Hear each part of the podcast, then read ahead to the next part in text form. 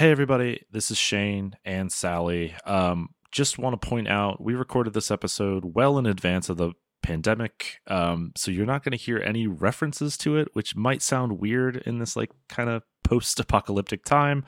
Um, yeah, just that's why uh, we are currently social distancing and are safe as far as we know. So we're hoping that same thing is true for you. Um, you know, we're all trying to do the best we can, take care of each other. Uh, hopefully, this brings you a little bit of happiness. Thanks for listening. You're listening to Co op Mode, a casually serious conversation about playing video games. This is episode two War is Hell of a Good Time.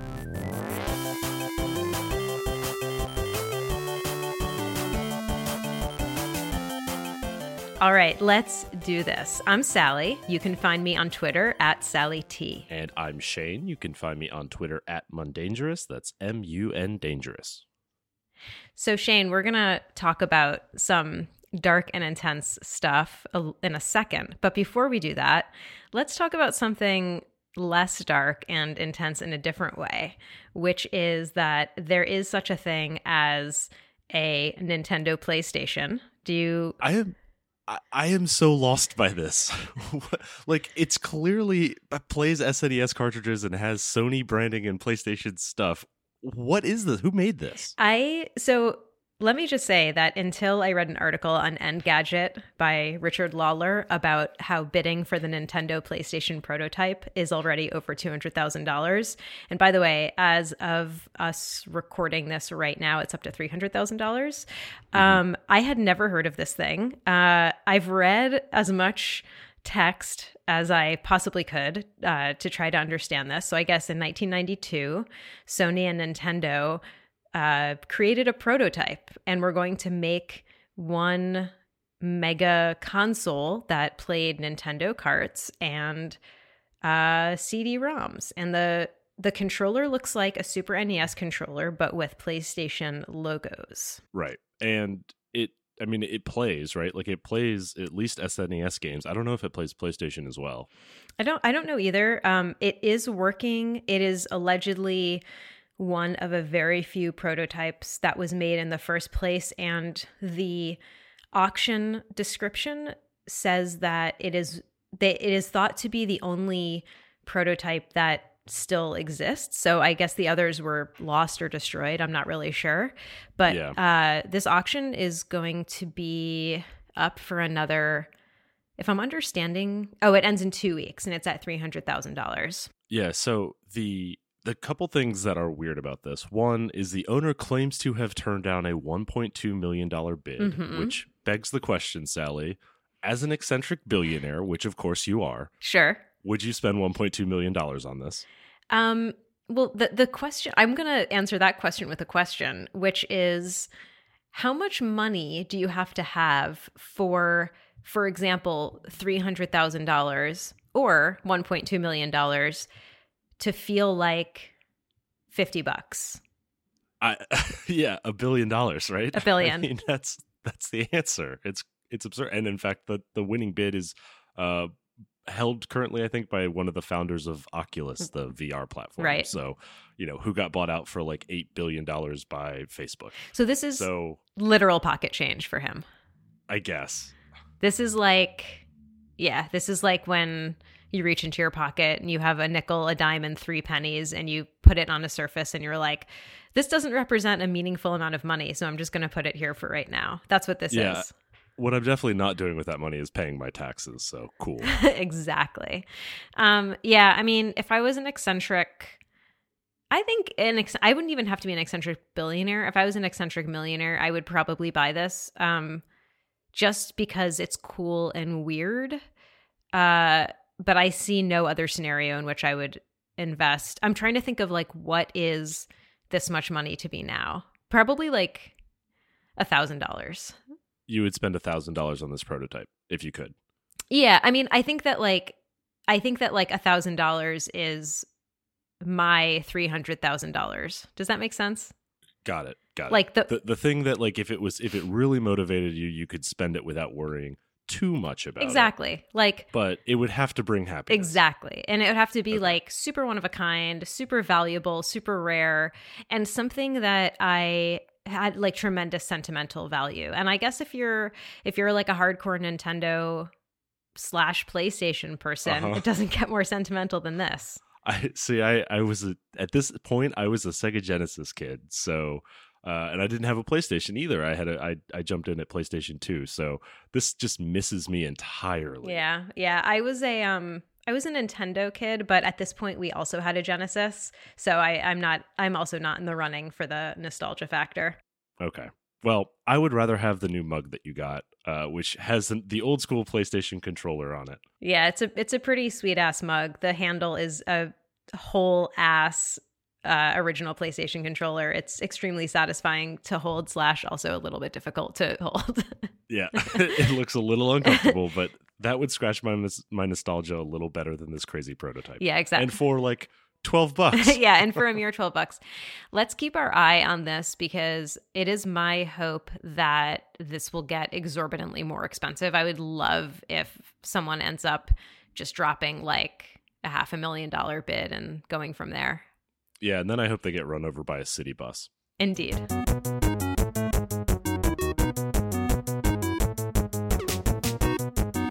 All right, let's talk about now what are we playing uh this week, these past couple weeks, Sally. Okay. So, I my way of playing video games is to start something really really like it then get this itch that I have to play something different and then that over and over and over again. So I'm playing a few different things. I'm playing Mass Effect for the first time, which is the uh much much lauded critically acclaimed outer space RPG. Um I've I've heard of it. It's a Bioware does game. it ring huh? a bell? Yeah. Um, maybe I've heard people argue over it. Sure, here and there.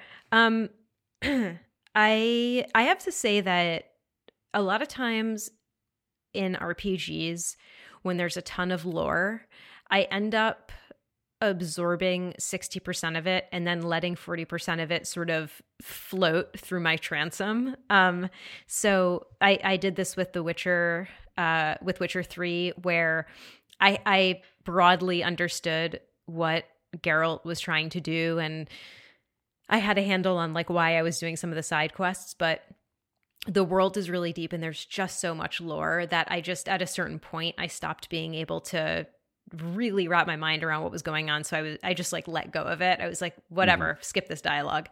Um Yeah.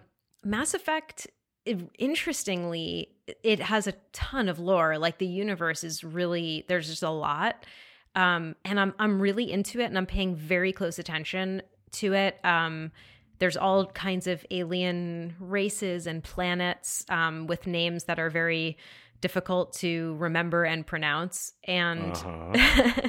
and they're all sticking. I there's something about the way the story is unfolding where it it doesn't feel like a lore dump except it is so very much a lore dump. Like every conversation is just like a ton of exposition but it's just it's really good. It's really well written- written. It's really interesting.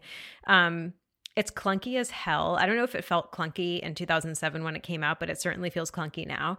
Um there's like a fair amount of like you know you have companions and so it's like you have to manage their armor and their weapons and stuff but it's pretty straightforward um and usually that can get a little overwhelming but i'm actually finding it okay. And you're playing on Xbox, right? yeah so i'm playing on i'm using game pass um which i've been trying to i keep telling myself i'm going to cancel game pass after i um play a bunch of like older games that i've never played before uh, because i Mhm. really prefer playstation 4 in general but game pass is kind of unbeatable um sure. Yeah. I mean, there's just too many free games that are worth playing on there. so many free games. Um, and then really quickly, I'll mention that I'm also playing Slay the Spire, which I was telling you about. Um, it's like a deck building roguelike. Um, it's really fun. It's incredibly simple to learn and I have a hard time picking up new systems. So if I'm saying it's simple, it's very simple, but also like deep. Like you can do a lot of cool stuff. It's fun, it's interesting. Um it's going to keep my attention. And then I'm also playing a mobile game called Over the Alps, which I really really really don't like playing games on my phone, so it's very rare that I do. But this is a really fun, just like point and click, uh, like choose your own adventure told through, um, like the your character sending postcards to a contact and it's like a spy story. And i'm in a i'm in a spy moment right now so okay. so which i'll get i'll talk about later so i'm really Okay. into it. So those are all of the games i'm trying to divide my time between. Shane i've been talking for a while. What are you playing So I am still playing The Witcher 3. Uh, I have moved on from the core game, which I haven't finished. Uh, I think I still got like the final act of the the main story. okay Um, but I have moved on to the expansions. So I'm like, I don't know, 90 hours into this game. Nice. Uh, I finished Hearts of Stone, which I loved. Like the main story for that expansion was fantastic. Uh, I have started um, Blood and Wine, which uh, I I am told I end up with a vineyard, so I'm very excited about that. And it's just like it just you know in the way that you say you can't like hold all that lore in your head Mhm. like to some degree i can't either even with the witcher um but what i am finding is that all these little stories are so heartfelt Mm, right? And like i just like i go down these little paths and i just want to know what happens next. Like i want to meet the next character. Like i want to solve this problem. I want to like go to this next place and figure out kind of like what is the twist that's waiting for me? Oh, Um, that's such a good just, like, feeling. it's yeah it like it's really really engaging. And it's just in a way that other games have not captured me recently. Mhm. and so i'm the boring person who's still playing the witcher which is still very very old. I love it though. I love that. Like I, I have such a hard time getting into something and playing only that um, because I usually start to get a little like hungry to play other stuff. But I, i'm there i'm there but i'm just like i don't know I, i'm not i'm not walking away from this one i need to get there you know how many hours do you think you have left between the main the main game and then the DLC? It's it's sure shaping up to look like about 120 hours total uh, so i probably got about 30 hours left that i'm going to end up putting into witcher 3 And do you feel like you're playing on the spectrum of speed run to completionist? Where are you on that spectrum? uh, i'm probably like 75% complete Okay. because I'm I'm skipping some side quests that I suspect don't go deep, but I'm trying to get all the major side quests. Nice. Um, and I've spent a lot of time playing Gwent. That is so I understand. Um, and then I am also playing a mobile game, Backgammon, uh, because my wife has taken to liking it. Uh, some friends introduced her to it, and so we are trying to learn Backgammon. So I am spending my mobile time playing that old classic. That's so old timey of you. I love it. I saw that in the show doc and I was like, are we now just talking about like anything we're playing, even if it's not a video game? no, it's a mobile game. That's awesome. Um, I really like backgammon. Uh, I am not good at it. It actually requires like a fair amount of strategy, especially with respect to betting, that I just could never Mhm. really like wrap my mind around. Yeah, I uh, I'm also not good at it, but I'm, I'm just trying to learn. Nice. I love it.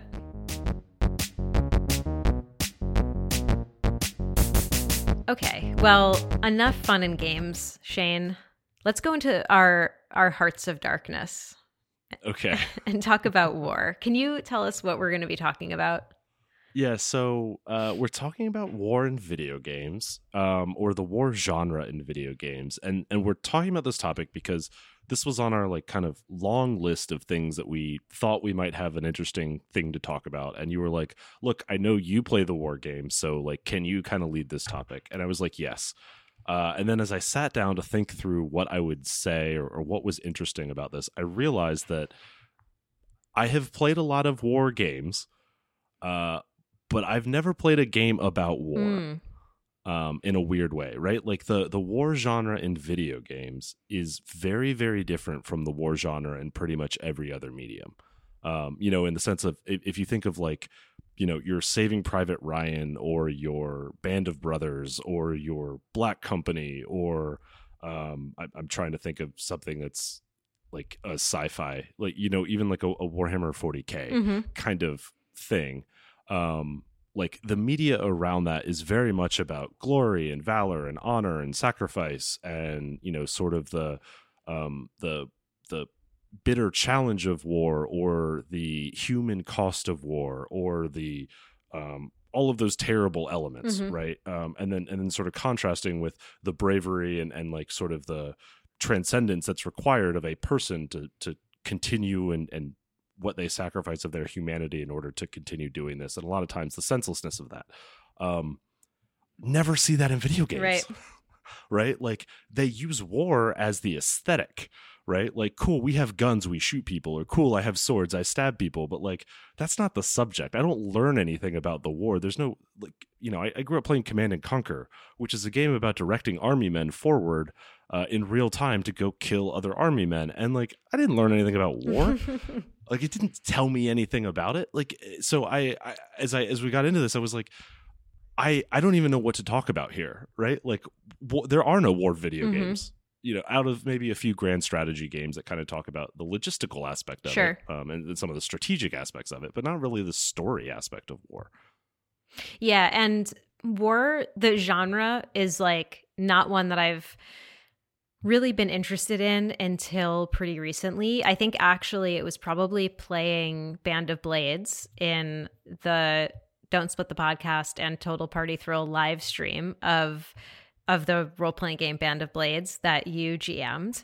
Um where the I remember like when I was looking into the game, like after you guys asked me to join, I was like, all right, let me check out this game. It was called Band of Blades, and it was like described as dark military fantasy. And I was like, whoa, like, I don't really want to be in some weird butch like war porn like role playing game like i don't think Right. this is for me and then i looked more at the game and i was like oh this is very sad this is about trauma and loyalty and sacrifice and all these things. And then I read Black Company, um, just the first book, because I wanted to kind of understand the genre a little bit more, understand Band of Blades a little bit more. Um, it's just a, it's just like it's a whole world that I just am not.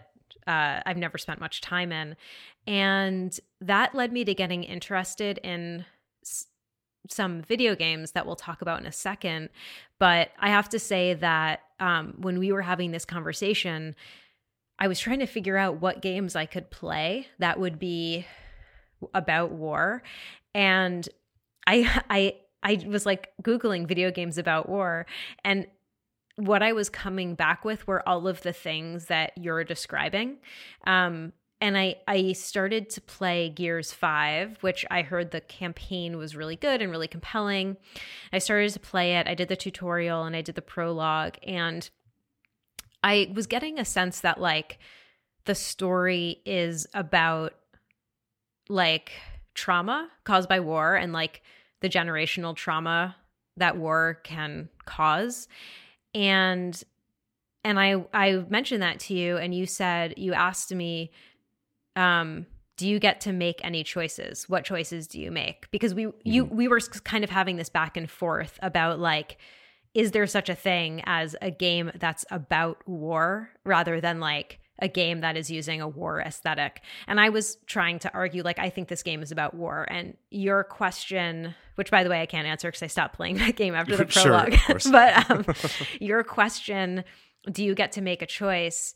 I feel is like essentially it's the thing that i've been thinking about as I've been playing through the two games I'm going to talk about, which is Spec Ops The Line and This War of Mine, because it is like absolutely the central question in different ways in both of those games. And in many ways, I think um, kind of like the essential question in, in any game that's trying to be about war is like, you're the main character. What are the choices you're making and how are they affecting other people? right right so i think this is probably a good time for a content warning Yes. um, because this is obviously a, a difficult subject for uh, a lot of people who are military families or or from places that have been sort of ravaged by by the reality here. So um, there will be violence, uh, trauma, probably. Um, I don't know other bad topics that we'll have to cover here. Yeah, I'm Um, definitely going to mention specifically suicide um, and like violence specific to wartime, both in terms of like soldiers and civilians. So just uh, keep that in mind. Sure.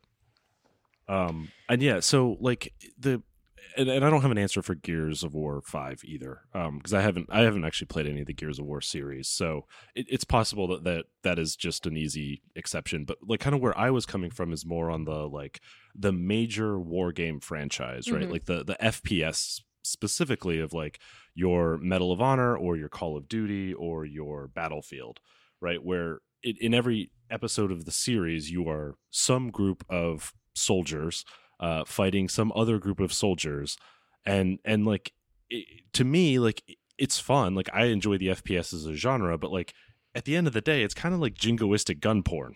you know, like right. you are a superhero who is effectively immune to bullets and the cost of every action that you take, and you mow down crowds of NPCs who, you know, happen to be wearing the wrong color palette. Sure.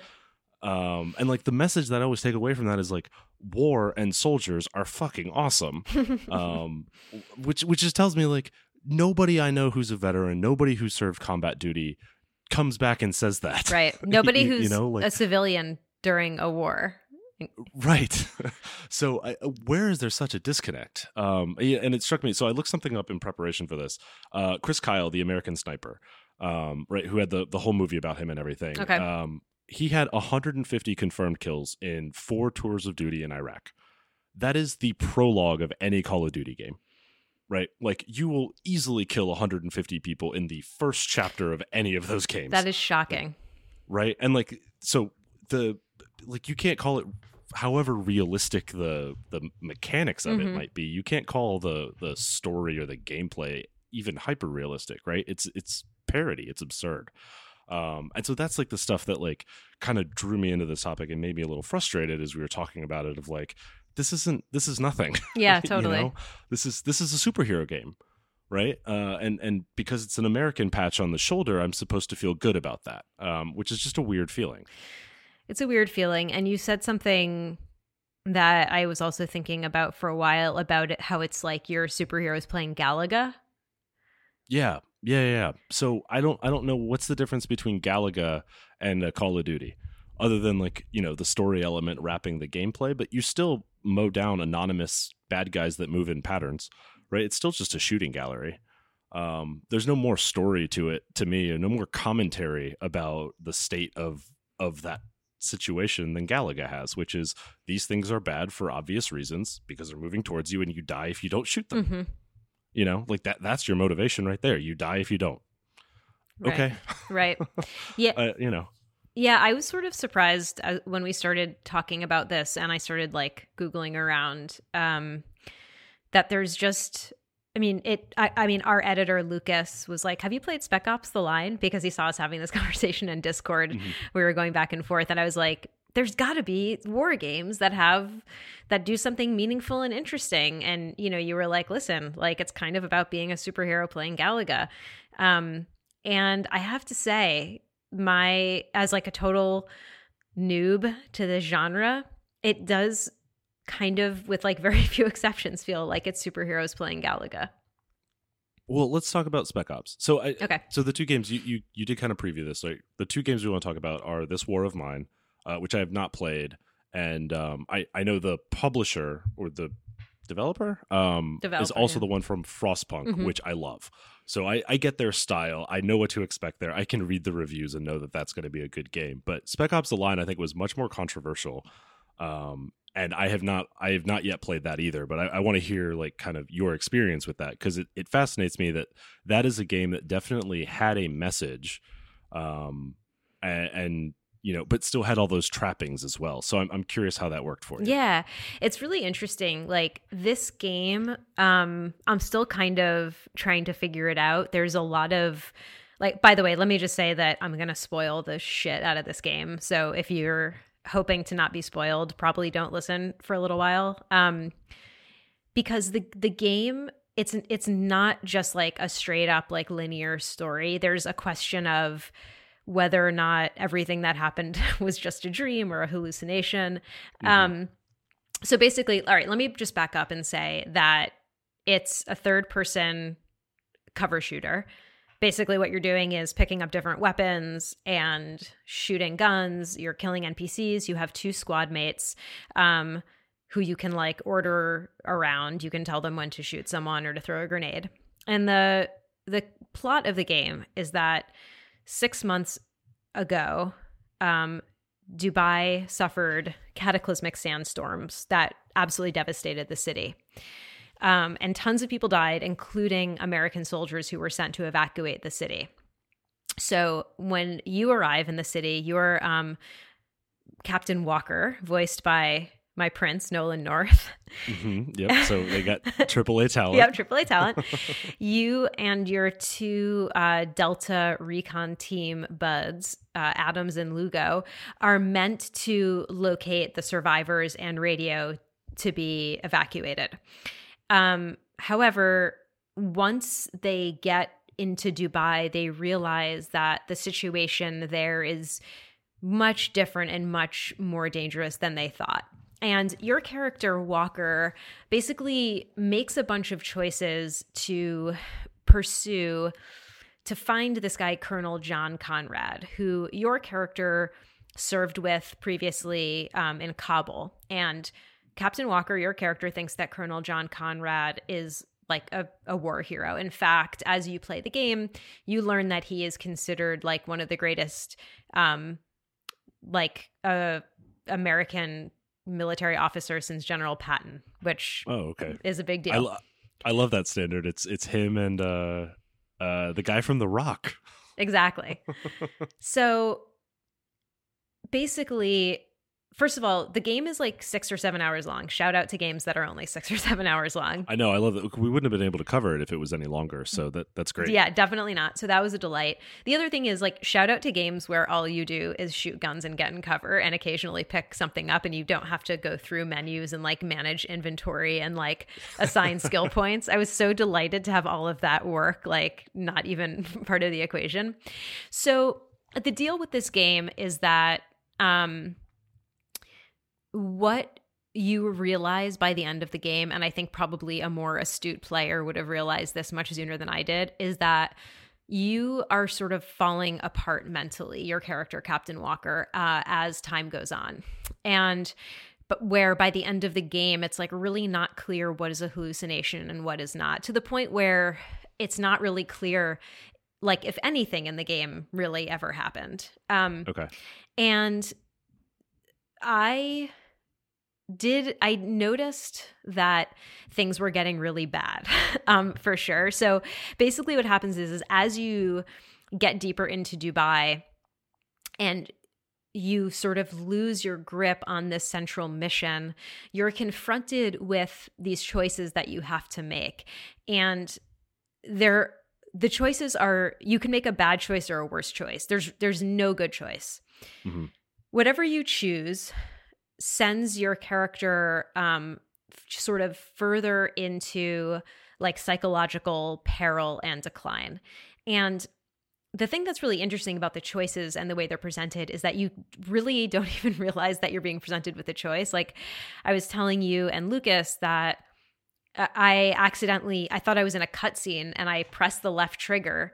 I wasn't in a cutscene, and in oh. fact, oh. I like I raised my weapon, um, and oops, I made a choice. Um, and some real bad things happened because of that. But so it's it's not like, you know, the game doesn't pause and say like what do you want to do? It's like you're sort of making the decision in the moment.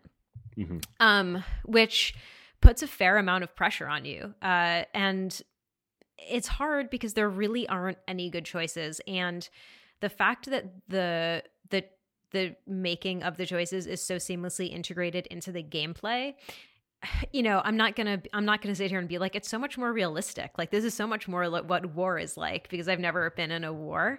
Um but i do think that the developers are were making a conscious choice to like to to be more immersive maybe? To be immer- more immersive and to not allow you to like step out of the game to think through what you were doing Okay. Um, so let me just mention like a couple of other ways that the game is sort of if you're paying attention you'll you'll notice that things are really falling apart for your character first of all the opening menu music is the Jimi Hendrix version of the Star Spangled Banner, which is like a heavily distorted version. It's essentially a protest song Th- Right. that is playing, and what you see is like a tattered American flag. So you're immediately like, okay, shit might get really real. But, you know, at the same Mhm. time, you know, I, I was thinking like this could just be some like macho military imagery. So let's see what's up.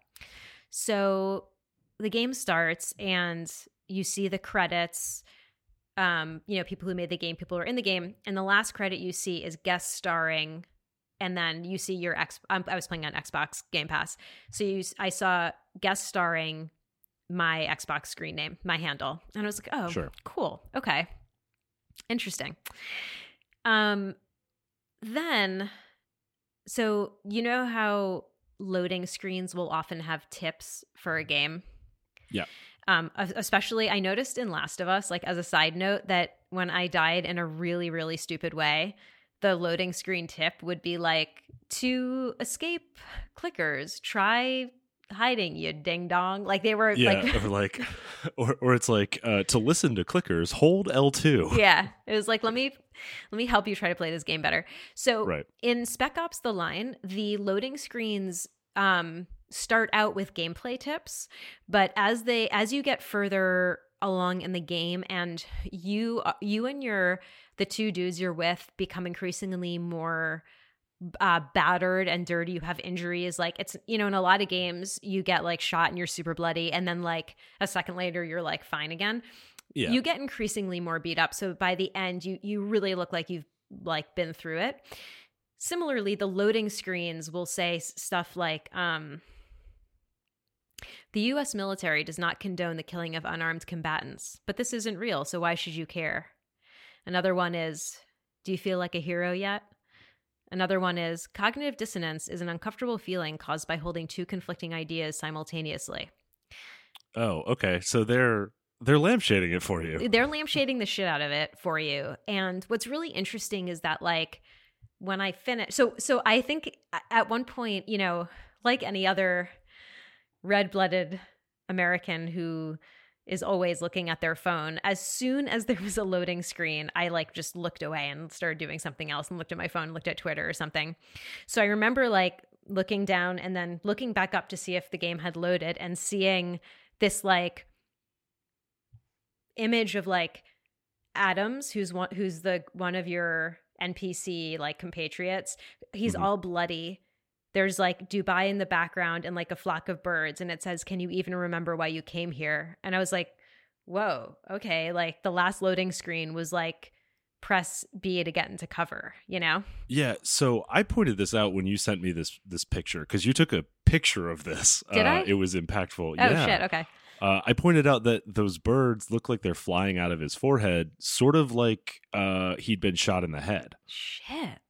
Like I, I that was a striking image. It was, yeah. I, I mean, I, I wasn't playing the game, and I kind of like understood what was going on there. So that was, yeah, okay. Yeah. I'm here. I'm here. yeah no i know i mean i was like okay you have my attention um and so like by the end of the game i was like okay so is this is this a game about like war or is this a game about playing video games about war um Mhm. you know because it it is challenging you throughout to you know there's a bunch of choices where you like cho- you try to choose between saving a civilian or saving this important military guy there's um there's a scene where you're forced to choose to kill a soldier or kill a civilian um and so you you you are it's like the opposite of those games that you were talking about where you're kind of always thinking about how many lives you're taking because the other thing is that you're only taking the lives of other american soldiers. Like you're you get to dubai and you realize that this the 33rd battalion i hope it's battalion and not regiment um Eh, whatever. yeah They're they're fictional anyway. exactly they they have um th- they've imposed martial law um and they're being uh just like abusive and they're like terrorizing the civilians and so you're fighting them but but you're killing your you know they're you, uh, you know they're your brothers in arms kind of a deal um right, right. And then you I, I mean, this is Yeah. this is very Hearts of Darkness, uh, or sorry, Heart of Darkness. Hearts of Darkness was the making of Apocalypse Now, but like this is very like Apocalypse Now, right? I, I mean, the guy's name is John Conrad. right yeah Very clearly a homage. So, uh, totally getting the idea that like because they've been here in Dubai, like they are no longer themselves, and and it's kind of making you question: is it them who's changed, or is it me? You know, totally i- is what I'm kind of gathering. Yeah, hundred percent. And like Walker, um, it's it was really interesting to not realize the extent to which he was unraveling. Um, because like you know, there's this scene where you know you you don't have a choice. You do this horrible thing. You you dump a bunch of white phosphorus, and you don't realize that the you're dropping it on a bunch of civilians and it's a big turning point in the game where um you're the the guys you're with your two delta dudes are starting to kind of freak out. And they're like you know this guy conrad he's turning us into killers. What are we doing? And you see your character kind of stop and like survey everything and take it all in and the imagery is really fucking hellish. Like the the things that you see in this game are like pretty fucking real. He takes it all in and then he's like okay we have to keep going. And in that moment i was like wait why is this guy not more fucked up over what he did? And then i was like well okay like but he's really fucked up over it but he has to finish his mission. He has to press on. So you you like you like take on the mindset kind of. Sure. um and you know i it's it's one of those games where i'm definitely going to replay because i there's so much to notice as you're playing that i i wasn't really picking up on. Um i've read a bunch about it after and people have like grand unified theories of what is really happening in this game. Like i said it's like some people think that um captain walker is dead kind of the whole time except for the very opening scene. Other people think that um it's a hallucination it's it's just like not very clear but there's just a lot there and and the developers are doing this thing where they're they're making you think not just about war but they're making you think about like the way you play war video games Yeah. So what's interesting to me about this as well is that like you don't really have a choice in a lot of these situations that you're put into, right? Like you you you have permutations of choice, but like ultimately you're on the rails towards the same decline. Um uh, you know, and it's it's bad or, or worse, right? And like but it still has a message right which i think is is so much of what's missing i think from like when i talk about the like the galaga model mm-hmm. right? Uh, the Call of Duty. Because like I think of, um, have you heard of the level from Call of Duty Modern Warfare Two that was very infamous back in 2009, uh, called No Russian? Mm-mm. Okay, so this was this was the one that like set off a bunch of you know oh my god games are terrible because you play a Russian terrorist who is walking through an airport and murdering civilians.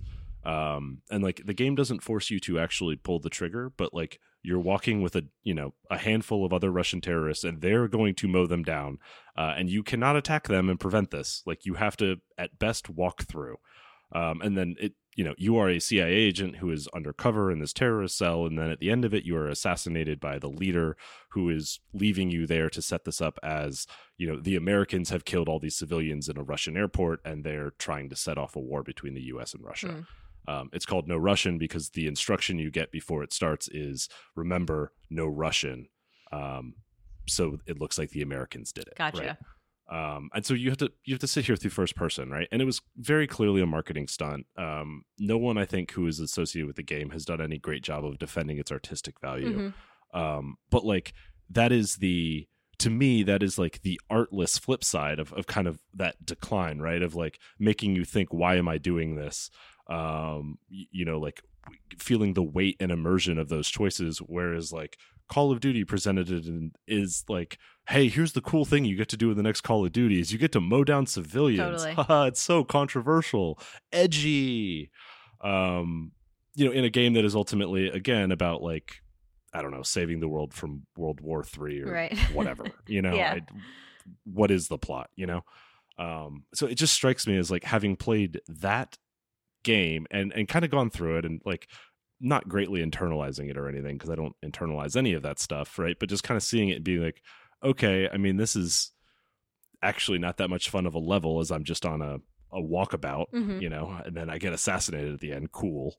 Um, to to kind of the experience you had where like you you know were forced to release uh, white phosphorus on civilians, and like you felt that choice. Mhm.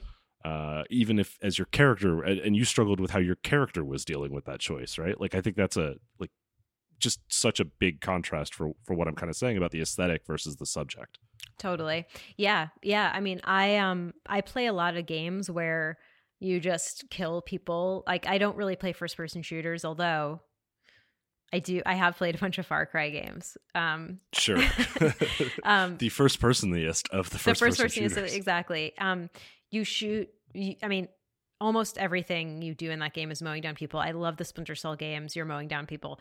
Uncharted, like weirdly, Nathan Drake is like a bloodthirsty monster who just like kills a bunch of people, and they're not even like Nazis or you know what I mean? Like they're not even like part of like some weird cult, like some weird cult that wants to brainwash people and make them do drugs, like in Far Cry.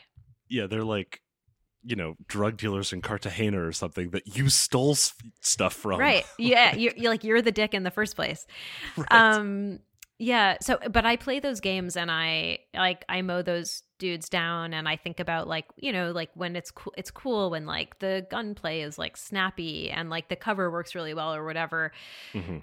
um and spec ops the line is definitely the first time i've played a game and shot a bunch of people and thought about thought about that experience outside of having just like kind of a meta like video game experience of being like damn it's kind of fucked up of them just like mowing people down like sure you know like this actually Yeah. did a good job of like telling you a story and allowing you to kind of imp- allow captain walker to like imprint on you in a weird way um Mhm.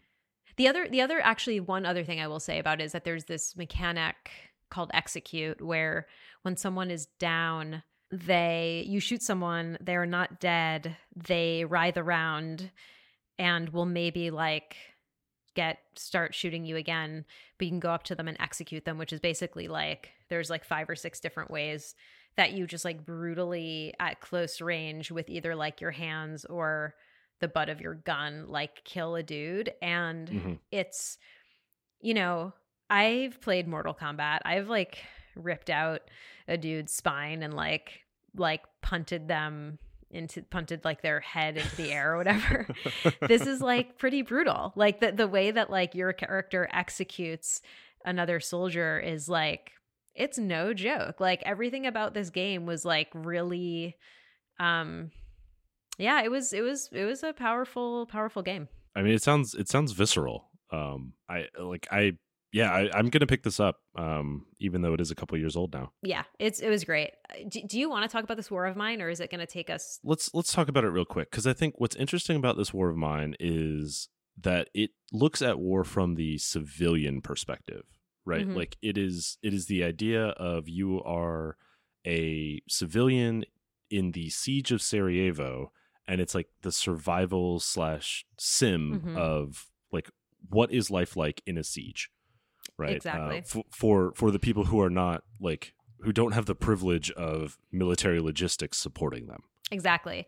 So the game is um it came out in 2014. It was made by um, a Polish company like you mentioned before oh 11-bit studios who also made frostpunk it's it's based on the siege of sarajevo but it actually takes place in a fictional city I mean, it, it strikes me that the idea of this war of mine is is about the human cost of war, right? Not about the less so about the cost to soldiers because obviously like there's that that idea in warfare that like when soldiers kill soldiers that's doing your job Mhm. and when when civilians are harmed that's sort of the collateral damage but at the end of the day like everybody knows that civilians pay the ultimate cost of any war exactly you know like the the the, the soldier dead count uh, uh, death toll will not ever approach the civilian death count in in any given conflict Exactly. Yeah. Yeah. I mean, this game, I, I think that, like, again, like, I'm so new to thinking about this, which is like a little bit shameful, but like, this war of mine, the gameplay loop is basically it's a day night cycle. You control three characters who are living in a makeshift shelter in this fictitious war torn city. And what you're doing is you're managing resources shelter, food, water, medicine, weapons. But also, you're managing like kind of the psychological or like emotional resources as well, such as like morale, hunger, injury, sickness, mm-hmm. um, sleep. And the three characters you're playing, they all kind of have different traits that are useful in different ways. There's one character who um, is a good cook and he uses less fuel and water when he's cooking. There's another character who is really good at scavenging. So when you go out at night to scavenge, you have a bigger backpack and you can take more items. And like any game, this reminds me of like the very first time I played SimCity, which is like you're trying to balance so many things. You're trying mm-hmm. to mm-hmm you know you, are like ending up uh, you're having your characters become sleep deprived because you need them to stay awake and build things for the shelter or you're like depriving them of food because you traded away your food for medicine because one of them is injured. Or um, you decide that you're so low on supplies that you're going to steal from someone or maybe even kill someone then their morale starts to dip. And so then then once their morale dips they start to sort of lose hope. And i actually i've done a few playthroughs. That i the longest i've made it is day 15 um and apparently i think i'm about in the game i'm playing i'm like 20 days from a ceasefire and i just don't think i'm going to make it that long. I i do not think that i'll get i'll get past day like 18 because shit is already starting to go sideways and like once one thing happens like once like one character gets like sick or injured and you don't have the resources to like make them well again it kind of th- then like then they can't help out in the house and then you start to be down resources. Right. it's, like, it's like that death spiral, you know, right? Exactly. Um i had actually in one of the playthroughs i did that lasted like three days i tr- i was like fuck it i'm gonna steal from someone and i'm gonna like kill from them and i'm gonna kill them and take all their shit which i did and then the person got so bummed out that did it that the, their morale dipped so low that they took their own life. Wow. Holy yeah. shit. Yeah. I mean, I we're, like, we're okay. laughing a little bit, but I mean, that's like, that's, that's not typical in a video game. like, that's no. a, that's a, that's a cost. It's a cost. And, you know, you, you, um, you see what the characters are thinking and feeling. And when things are going okay, they'll say things like, they'll eat a can of food and be like, you know, they say this food is nutritious even if it doesn't taste good. If their morale is really low and they eat that can of food, they'll be like, I wish we, all I want is a decent meal for once. So it's sort of like, um, the better things are going, the, the, more likely they are to have a sort of like glass half full mm-hmm. um, mm-hmm outlook. And then there, there's a bunch of other things too. There's like weather, there's crime, there's snipers, there's other NPCs. There's a lot of things to to um to contend with. And I have to say, the only reason I made it to day 15 on this playthrough is that I I googled like tips for this war of mine, and I found someone being like, "Here's what you should do." if you want to not immediately shit the sure. bed. And so I did like those five things and from there I was able to sort of like figured out. But it it's it's um I mean, so what's the, the art? Sorry. Well, so what's the, what's the message that you're taking away from this, right? Like, w- what is the game telling you through this experience? Because I think that's what makes this an interesting game, and not just you know the war aesthetic on whatever you know basic resource management game you have at the at the core. Yeah, totally. So actually, what I meant to say at the very beginning is that the game starts with the quote, in modern war, you will die like a dog for no good reason, which is an Ernest Hemingway quote. And I feel like Ernest Hemingway was saying that about being a soldier in a war. Um, think, yeah, he served in I, World War One, right? That sounds right. Um, but and so it's it's it's so interesting because when you apply that to this, this is about civilians, and they they do they die these like these terrible shitty deaths um, of j- just lacking access to something that actually exists in abundance, like right outside the city walls Mhm. or whatever, or like right in a building that they would otherwise have access to. Mhm. Um, and it it made me think a lot. I mean, I hate to be like super shallow and be like, I never really thought about the civilian toll that war takes because, like, of course I have thought about it, but this made me think much more deeply about it and and what it means to be a civilian in a war torn place which as someone who has grown up as a white person in the United States um of a certain like economic background i have to say like i have never um it's something i've only thought about in a very like remote way. Um and and th- this game is pretty immersive. Like you know you're making some hard choices and it it um it it it especially especially because it's based on the siege of sarajevo was from 1992 to 1996 so that's like that's in my lifetime. That was when i was in like junior high and high school. Yeah, no. and you know it, it this isn't like this is this is a game making you think about some like long ago terrible thing that doesn't happen anymore. So it, it just it made the the cost of war to civilians feel very very very present. Mhm.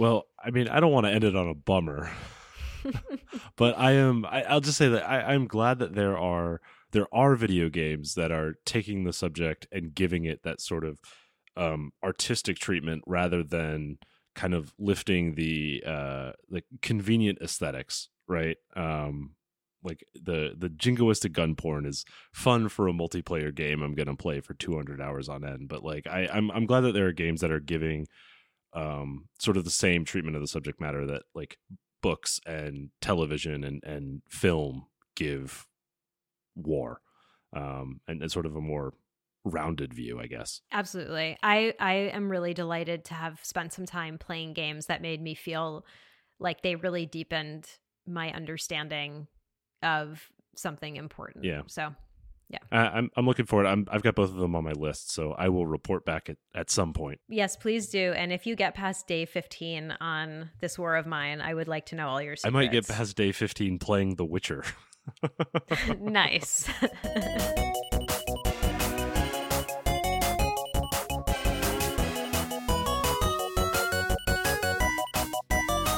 all right let's uh let's talk about something more uplifting uh something we're excited about okay, I'm to keep with my theme of like war esque shit.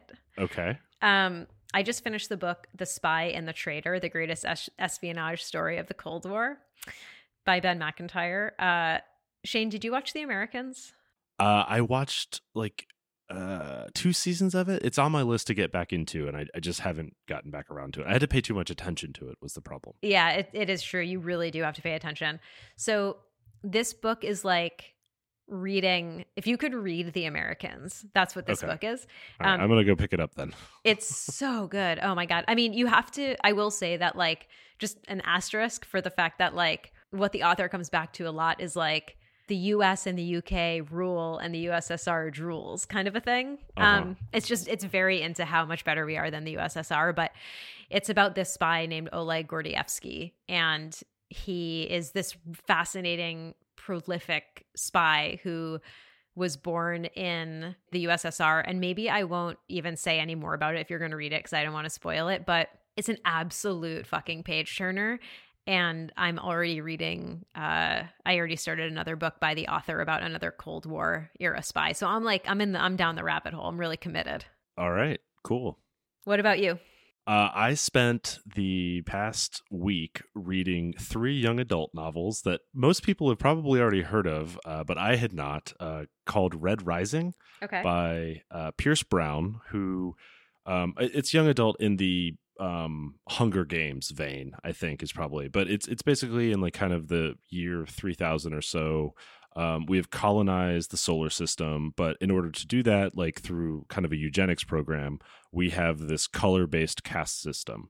Um, so red being the lowest color are like sort of the workers, um, and and this uh, individual is like uh, a miner on um, Mar on Mars, right? So he's the red on the red planet. okay. Um, whereas gold is the highest, and they are like sort of the um, like very Greek and Roman cosplay, like noble class of you know perfectly beautifully engineered physical you know marvelous physically marvelous specimens of humanity um, right who control everything. And, and, it's all about the importance of you know order and hierarchy and, and sort of like sacrifice for humanity as a whole is what drives us forward uh, and and prevents the chaos of democracy. Mm. Um, and then anyway, so it's called Red Rising because of course the protagonist ventures out as a as a red to kind of flip the system on its end and, and sort of you know uh, revolt against the the hierarchy and, and the society.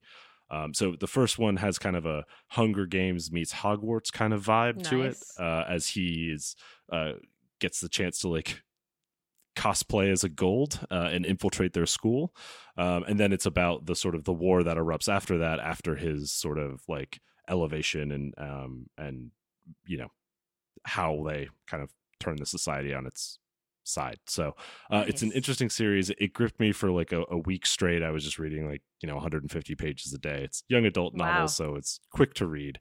Fair enough. Um, but you know, it took over my uh, took over my commute. So it's a trilogy. It is a trilogy, and then there's actually two books after that that are kind of set like after like a time, 10 year time skip. Um, and I haven't started those yet because I wanted to finish my reread of the Black Company. So that's amazing. I moved, okay. moved back to like you know book six of the Black Company now. Awesome. Okay. Uh, Red Rising might have to go on my to read list. Yeah. Well, now that you have your Kindle, uh, it's very easy to just download. Let me tell you something. Let me just sh- shout out to Kindle because The Spy and the Traitor, there are so many. First of all, there's just words I don't know because this the writer is a very smart British man and he's just up here dropping five dollar words. Did not have that problem in young adults. Fair enough. But there's also a ton of uh, like Russian KGB agents that will be, and like uh, also Danish uh, intelligence officers and stuff that'll be mentioned like early in the book, and then they'll come back. And sure. I'm like, who is this person? Kindle, you press on it, you highlight, shows you who that character is when they came up. Brilliant. What will they think of next? I don't know. Nice, nice.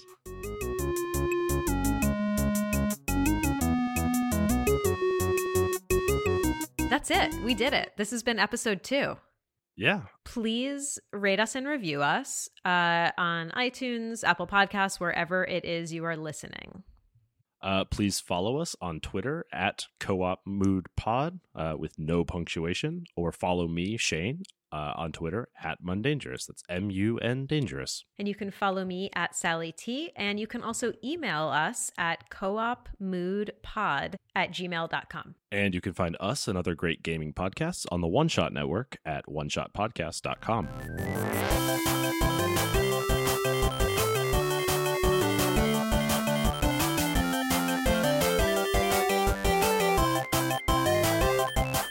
Co op Mode is produced by Shane and Sally. Edited by Lucas. Our music is Pixel Squirrel by Espresso Music. Logo design by Emily Cardamus.